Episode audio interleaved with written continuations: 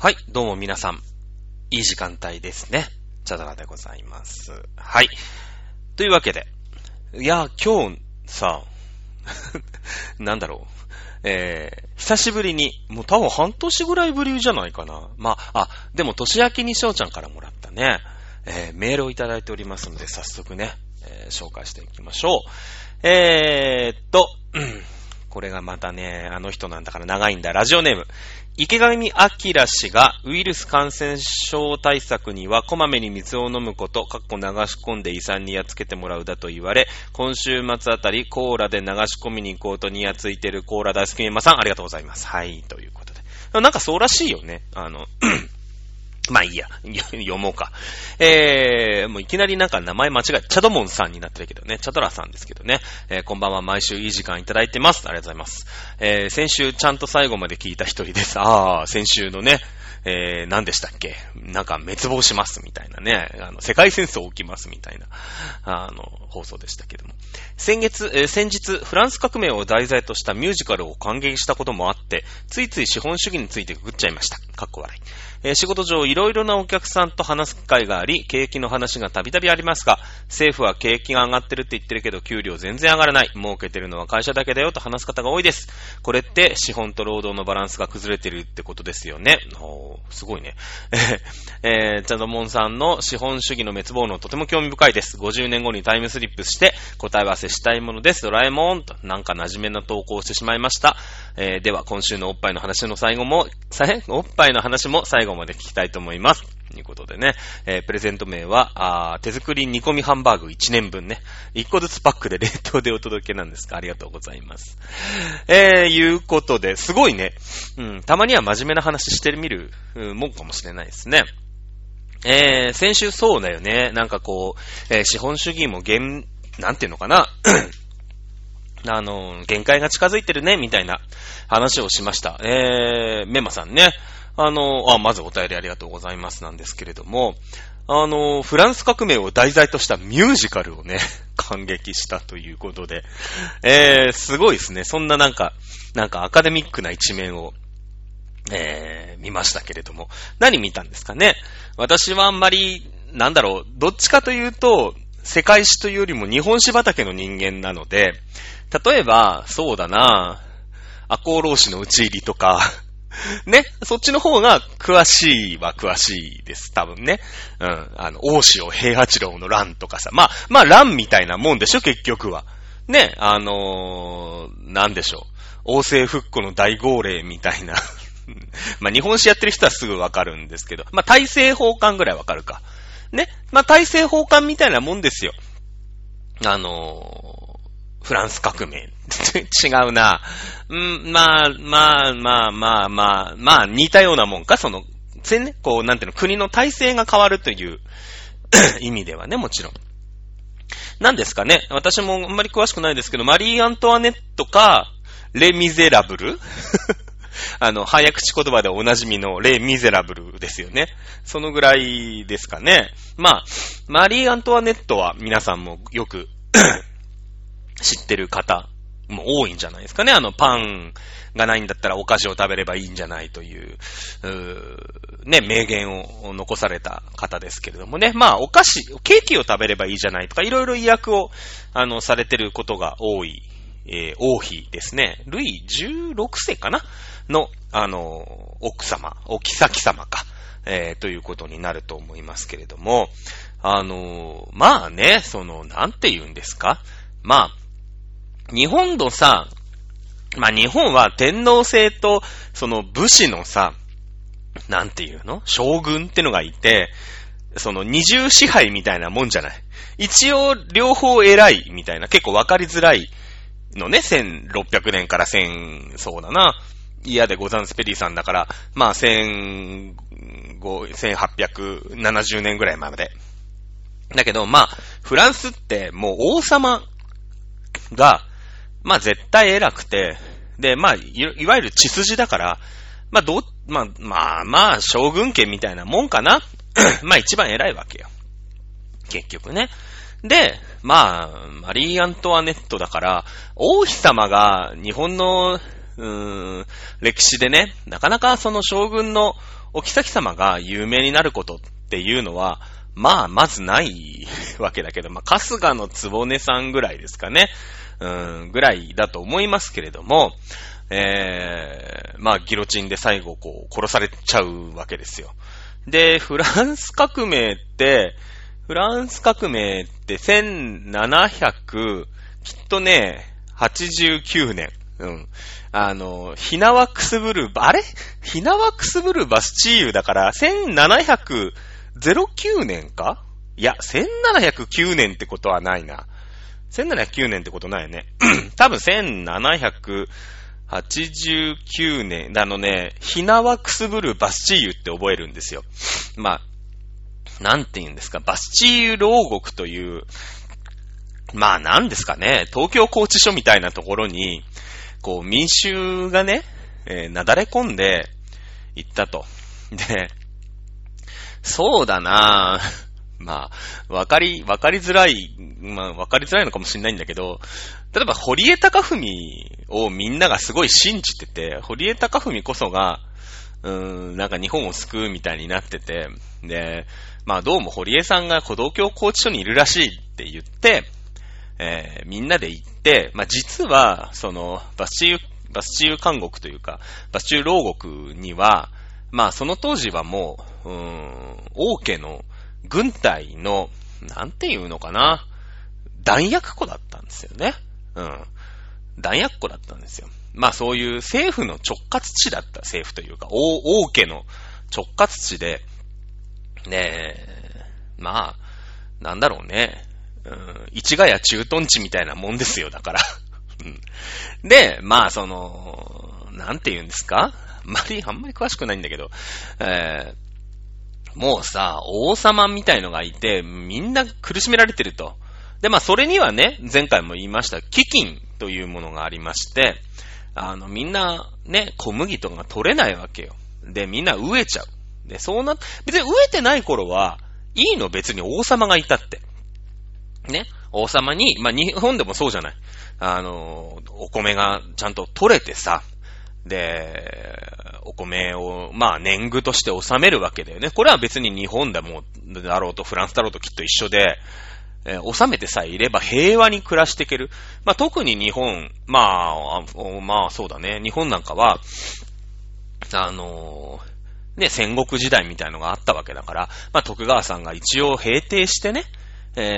なったから、まあ、安心してよかったね、みたいな、いう時代になったんだけど、まあ、なんて言っても、その、江戸の飢饉っていうのが何回かありまして。まあ、享保の飢饉とか、天保の飢饉ってのもあるよね、一番ひどいやつ。で、まあ、食うに食えないわけですよ。税金が厳しくて。で、そうなってくると、いや、あいつらが悪い、みたいなのでね。まあ、もちろんそのフランスの方が文化が進んでたから、日本っていうのはやっぱ遅れてるんだよ、島国だから。で、やっぱり同じ1700年でもさ、まあ、マリー・アントワネットの時代、ね、ドレスを着てすごいきらびやかな、まあ皆さんマリー・アントワネットって言ってイメージをするね、建物だったり、よく世界不思議明なんかでもやってますけれども、じゃあ日本何やってたかっていうと、1789年何やってた？寛政の改革が、多分、なんだっけな、華やかを慎んで、寛政の改革だから、1787年なんですよ、多分。ね。なんで、そうだな、まあ、暴れん坊将軍は享保の改革だから、まあ、皆さん暴れん坊将軍の時代見たことあると思うんだけど、あれ享保の改革時代なんで、あれが1716年なんですよね。うん。これ何だか覚えてるんですけども、なんて覚えたっけな。色よくなんとかでしたね、確か。忘れちゃった。なんかあるんですよ。そう。はい。なんで、あのぐらいの時代に、もう、なんかフランスってさ、もうすごくこうきらびやかな時代じゃない？まあ要は遅れてるんですよ。で、庶民がそんな知恵をつけてたりとかしないのね。読み書きもできないし、まあ読んだところでこう知識階級だけが読めるという時代だったんで、まだ民衆にね、まあ、大塩平八の乱とかあるんだけど、その力っていうのはあんまりない。うん。いうところで、まあ、民衆がさ、バスチーユ牢獄っていう、まあ、堀江貴文を、救おうっていうのが一個。ね。そして、まあ、弾薬、とかを奪おうっていうのが一個。まずその、武器というか、武装をしてね、もちろん今ね、どこでもそうなんだけど、民衆がなんかあったらやっぱ軍隊とか出てくるわけでしょ？それこそ香港とかさ、ね、この間もなんかデモ隊との衝突みたいになる。結局警察とか、軍隊が出てきちゃって、要は力なんですよ。ね。で、なんでそれに対抗する力がないということも言えないということで、まあ、バスチーユっていう監獄というか牢獄ね。まあ、東京拘置所をみんなでわーって行ったんだけど、その頃にはね、その、堀江貴文は実は他の刑務所に移されてて、まあ、拘置所と刑務所が違うんだけど、本当はね。あれなんですけれども、まあ、実は、まあ、弾薬だけ奪ったっていうのが、フランス革命なんですけれども、結局。何を見たんですかね。まあ、これがだからマリー・アントワネットは、そうだな。マリー・アントワネットは、なんかこう、舞台としてすごくわかりやすいよね。最初には、もう、豪華でさ、わがままで、何でもできる、お姫様っていう役柄だから、もう、わかりやすいじゃない。キャラもしっかりしてるよね。民衆のことなんか関係ない。私が、やりたいことをやるのよ。私ってだってお姫様なんだからっていうさ、ね、じゃない。で、まあそういうバスチーユ牢獄みたいなところがあって、まあ最終的に捕らえられたりとかしちゃうんだけど、で、そうするとまあ結構質素な生活を強いられちゃうのね。幽閉みたいな、なんていうのか、軟禁っていうのか、みたいなされちゃったりとかするわけよ。まあ、幽閉されてたって、その、豪華なんだよ。もともと王妃様だから、すごい豪華なんだけど、まあ、昔に比べりゃすごい質素な生活をしてて、最終的にはね、まあ、ギロチンでこう、ズバッと、果てるという物語ですよね、マリー・アントワネット。よくわかんない。まあなんか日本とごちゃ混ぜに解説したからよくわかんなくなってるんだけど、まあまあ、ね、いいじゃない。まあマリー・アントワネット、僕私好きな、なんだろう、キャラだよね。なんかこう、あってほしいよね、お姫様にはっていうところから、こう没落してってね、最後殺されちゃうっていう、なかなかこう、上下の運動の激しいさ、お姫様じゃない。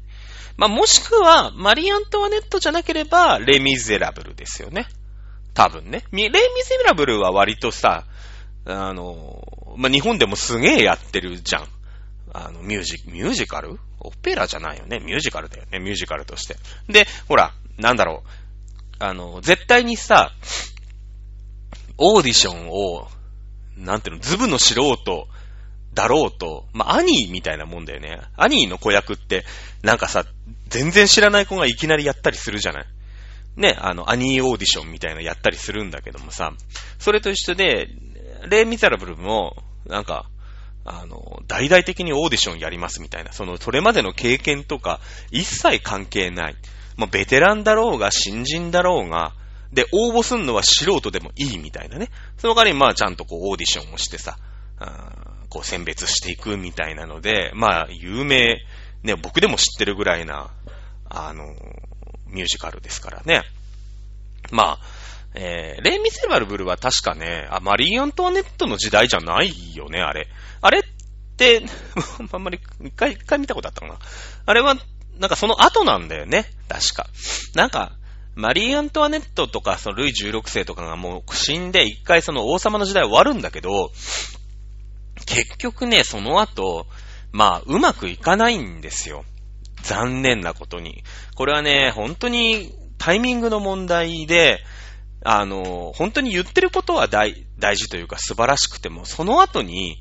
何か飢饉とかが起きてしまったら、やっぱり変えなかった方がいいよね、みたいなことにやっぱりなっちゃうわけ。どうしても。で、やっぱあの頃の方が良かったんじゃないのね。僕たちがみんなコロップね、王様たちをぶっ潰したんだけど、いや実はさ、王様いた頃の方がなんか良かったよねみたいな感じなんですよ。まあナポレオンっていうのがいるじゃない、ナポレオン。あの人がなんかね、結構食わせ者で、最初はなんか庶民の味方みたいな、その特権階級じゃないから庶民の味方みたいので、すごい英雄視されてたの。で、英雄視されてたんだけど、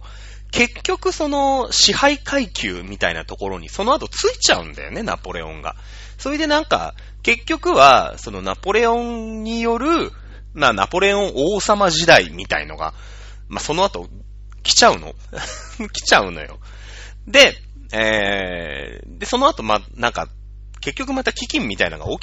饉だったか病気が流行っただかして、あんまりこううまくいかなかったんですよ、うん、でまあだから日本はさ、明治政府ができた時にそのすぐ後に飢饉がね起きなかったんですよね。これで起きてたらやっぱりね、徳川さんの時代の方が良かったみたいな話で、いややっぱ徳川さんに戻しといた方がノウハウもあるしね、やっぱり300年やってるわけだから、うん。でそれをほら長州とか薩摩とかさ、あの辺の人たちがファッと来て、新政府だぜイエイってやって、その後ね、うまいことお米が取れたから軌道に乗りましたけど、なんかナポレオンさんこけたんですよ。でその時代だよね、確かベートーベンだかがすごい、英雄ってありますよね、交響曲第、何番調べてすぐわかるんだけど、5番は田園だよね。9番が運命だよね。6番ぐらい。知らねえ。まあ、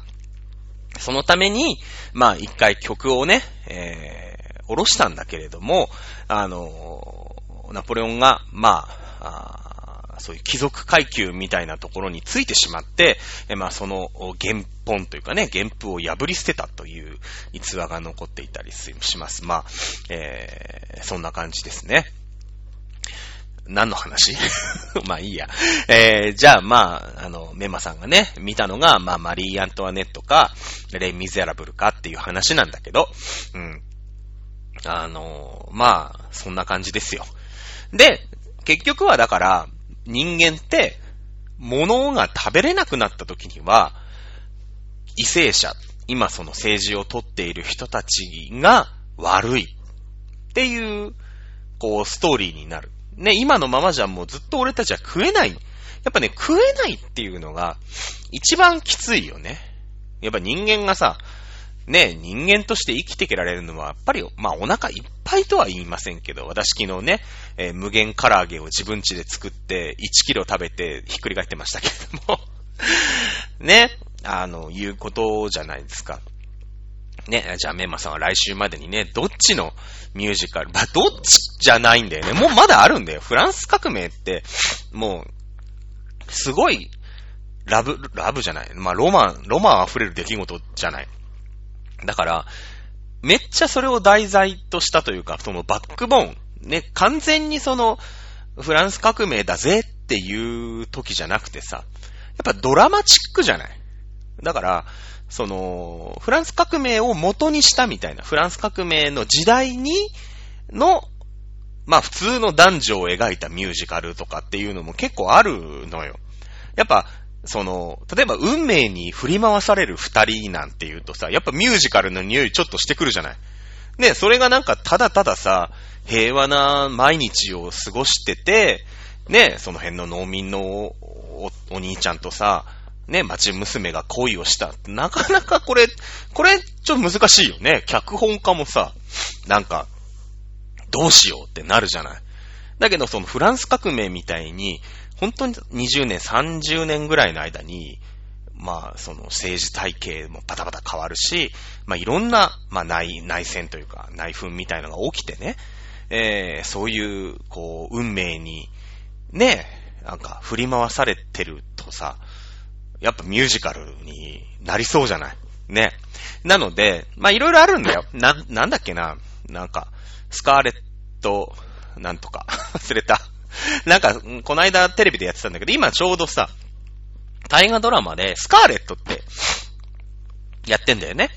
で、まああれはほら、スカーレットっていうのは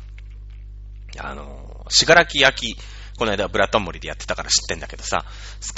ブラタモリでやってた信楽焼っていうまあ陶器の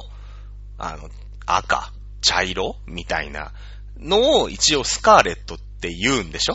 スカーレットピンパーネムだっけ、なんかあったよね。そんなミュージカルが、この間やってたような気がしますけれども、まあそれは赤って意味なんだよ。赤というか、オレンジというか、まあああいう色な、まあ植木鉢っぽい色だよ。ね、いいんだけど、だから知ってんだけどさ、まあなのかね、また僕の知らないミュージカルを見てきたのかね、来週またお手紙をくださいということで、そうだね。ありがとうございました。まあ、資本主義ね、滅亡論っていうのを、まあ先週言ったんだけども、まあ、あれだよね。今はまだみんなが食べられてる状態だからいいんだけど、で、みんなが食べることに対して、とりあえずはね、食べられてる。からいいんだけど、まあ先進国でこれが食べられない、食べることができない人が、いなくなってしまうというか、例えばなんかもう、そうだな、今回だから怖いよね。だから、もう僕はよ、これで延長しても知らないんだけど、まあコロナウイルスっていうのが来てさ、まあ中国から始まったわけだよね。で、今さ、もう日本なんて特に食料輸入国だから、中国から物が輸入できないと、食卓が成り立っていかないみたいなことにちょっとなるわけで、中国も人いっぱいいるし、土地いっぱいあるから、やっぱそういうので世界のこう農作物上だぜみたいな自負も全然あるし、やっぱ資本主義だから買うやつがいるってことは売るやつがいるってことだから、ね、まあそういう中国にちょっとこう頼ってた部分、世界の経済が。いうことあると思うんだよね。うん。で、それをやっぱり神様が見てて、いやいや、君たちね。いや、確かに世界分業っていう名のもとにさ、先進国、まあ、日本みたいに、な国は工業で、やっぱ稼いでいこう。とか、ね。農作物はやっぱりこう、農作物を作る。お店で、お店じゃない、国でね、作れば効率がいいじゃんみたいなさ、まあ、考え方っていうのがあるし、今実際そうなってるのやっぱ TPP とかさ、みんなそうじゃない。世界でこう、全体で回していこうみたいなね、感じじゃない。だけど、まあ、ちょっと中国に偏りすぎてんじゃないの？いや、今中国が機能不全に陥った時に君たちどうなるのか考えてみたいなね。見えざる神の手って言うんだけど、これを。その調整、まあすごい今世界的な大問題なんだけど、っていうね、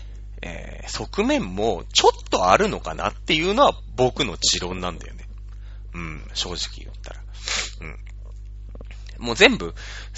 結構それで説明をつけるタイプの人間なんだけど、BSE 問題とかも、要はさ、肉骨粉なんて言って、自分たちの同じね、まあ祖先だよね。まあ祖先というか親兄弟みたいなのの死骸を食わせれば、まあそれでこう栄養は取れるよねってなるんだけど、それってやっぱり神様としてはとても許さないことであり、人間の横暴だと思うわけよ。だって、じゃあ、子供が生まれたからって、おじいちゃんを分解して食べさせたりとかしないじゃないとか、なんか、まあ、なんか地区のね、PTA 会長さんがこの間死んだから、じゃあその人を乾燥させて粉にして、離乳食にして食べさせるのを果たして神が許すかっていうと、きっと許さないと思う。別に僕は神様がいるとは思ってないんだけども、そういった、何か見えざる手という機能が働いてもおかしくないなという気は正直してるのね。なので、まあ、もちろんこれがいつ収束するかもわからないし、これがちょっとね、また、プロ野球も延期になっちゃったりとかさ、東京ディズニーランドも延期になっちゃったりとかさ、ニコニコ超会議も延期になっちゃってね、中止になっちゃったりとかさ、するわけじゃない。で、もちろんそこでご飯を食べてる人がいるからさ、当然、大変なね、割を食ってる人っていうのがいるし、僕は実際そのお給料が、まあ、若干残業がなくなって、ね、2万ぐらい減るぐらいで済んでるから、こんな悠長なことを言ってられるだけなんだけど、そういうね、その中国ばっかりに依存してると知らないよ、ね、っていう時代の局面としての継承っていうイメージがあるのかなっていう気は正直してたりするんですよ。なので、まあもちろん収束するまではもう世界中でね一致団結してまあそれこそワンチームみたいにしていかなきゃいけないと思うんだけど、それが終わった後にね、新しいまあ日本で言うとまあ震災の後一回作り直したよね。例えば、高校と電気をつけてさ、夜もすごい明るい。ね。どんどん電気を使って、どんどんこう、明るくして、どんどんっていうのはさ、やっぱ一回原発がドーンってなって、もちろん大変なことなんだけれども、でも今、原子力発電所は全部止まってる状態で、どっか停電してるかとか計画停電してるかって言ったらそんなことないわけで、今の日本のレベルから言えばもうそれで間に合っちゃってるみたいなさいうところがやっぱちょっとあるから、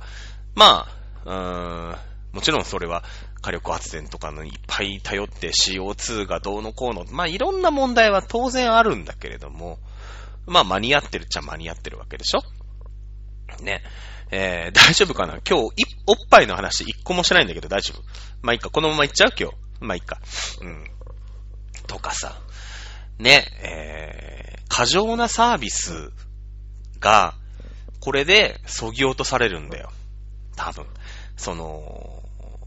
テレワークとかがあって。いや、実は会社に来なくたって、その無駄な会議があるから会社にいなきゃいけなくて、実は、家でできるんじゃねっていう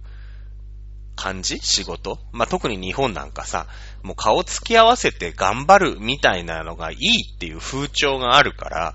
あれだけど、まあ、そのコロナウイルスの関係でね、会社出社しないでください。家でやってくださいっていう、そのインフラだったり、まあ、そういうパソコンのセキュリティ等々も含めて、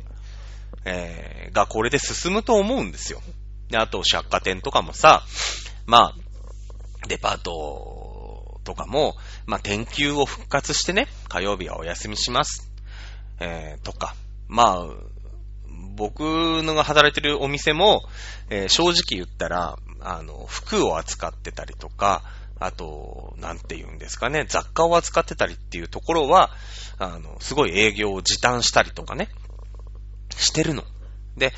まあもちろんコロナが落ち着いたら戻すところもあるんだけど、100戻すかって多分90ぐらい戻すと思うんだよね。正直今3時間ぐらい時短してるんだけど、4時間してんのか。4時間してるんだけど、じゃあ、それを2時間はね、戻すけど、今10時までやってたのを6時にしてるから、まあ8時にはするけど、8時10時は実はいらないんじゃないかみたいな。そのよりよくね、みんなが、生きたりとかするために使ってねみたいな、そういうこうだ、コンビニもこれからさ24時間当たり前っていう時間ねからじゃあ本当に11時で閉まる、12時で閉まる、まあ終電とかあるからね、じゃあ1時で閉まる、1時ならまあみんな最寄り駅には大体ついて、すごい遠いとこじゃなければね。で、すごい遠いとこは田舎だから、もう多分11時に閉まってるから、ね、首都圏でも1時にはもう閉めていいんじゃないか、みたいな。ね、今、結構僕も飲み歩くけど、歌舞伎町とかも夜中ガラガラだから、ね、そういう時代にね、こう、まあ、やっぱね、人間というか日本人って面白くて、自分からは変えられない。さっきのフランス革命の話じゃないんだけど、武士、将軍様も全然弱っちいなって言っても、やっぱり民衆が立ち上がるっていうことってないんですよ。真面目だから。めっちゃ真面目で、保守的だから。で、結局、ペリーさんが来てさ、ね、蒸気船が 4隻来てさ、たった支配で夜も眠れずなわけでしょ。が来ると、日本ってやっと変われる国なんですよ。もうどうにもなんないところまで来て、やっと変われる国なんですよ。で、まあ、原発事故とかさ、3.11 とか原発事故で、ちょっとやっぱりまた変わってきて。まあ、今回のコロナウイルスの件があって、また、社会の構造がね、うん。少し変わってくるんじゃないかなっていう、まあそういう転機にしなくちゃいけないかなっていう気は、まあ僕自身ね、しています。はい。真面目な話を、真面目な話をしてたら、結構いい時間喋ってるなということになりました。はい。実は、私、まあツイッターなんかで言ってるから知ってると思うんだけど、仕事がね、変わったんですよ。まあ、コロナの影響、これもコロナの見えざる手の影響なのかもしれないんだけどもね。なんですけども、これはまだね、私まだ一回、ブリーフィングというか研修に行っただけで、その後まだ仕事してないのでね、まあ来週以降、もし喋れたらね、ちょっと機密事項があるんで、軽々しく喋れたりはしないんですけど、まあ喋るところで、喋っていきたいなと思ってます。はい、どうなんですかね。まあでもなんか。勉強、自分もそうだけど、真面目なことを喋るとさ、頭使うから、たまにはいいか。ね。これも自粛ムードっていうことでね、やっていきたいと思っております。はい。ということで、今週も結構ね、まあメンマさんからそんな、なんで、フランス革命とかっていうさ、ちょっと真面目なワードが来たから、ついね、歴史大好きなんですよ。なんで、歴史について喋ってみましたけれども、基本、おちゃらけた人なんでね、まあ、おちゃらけたことが喋れる感じになれば、またおちゃらけていこうかなと思っております。それでは、今週のチャドモンは以上でございます。それでは、ここまでのお相手はチャドラでした。それではまた来週、おやすみなさい。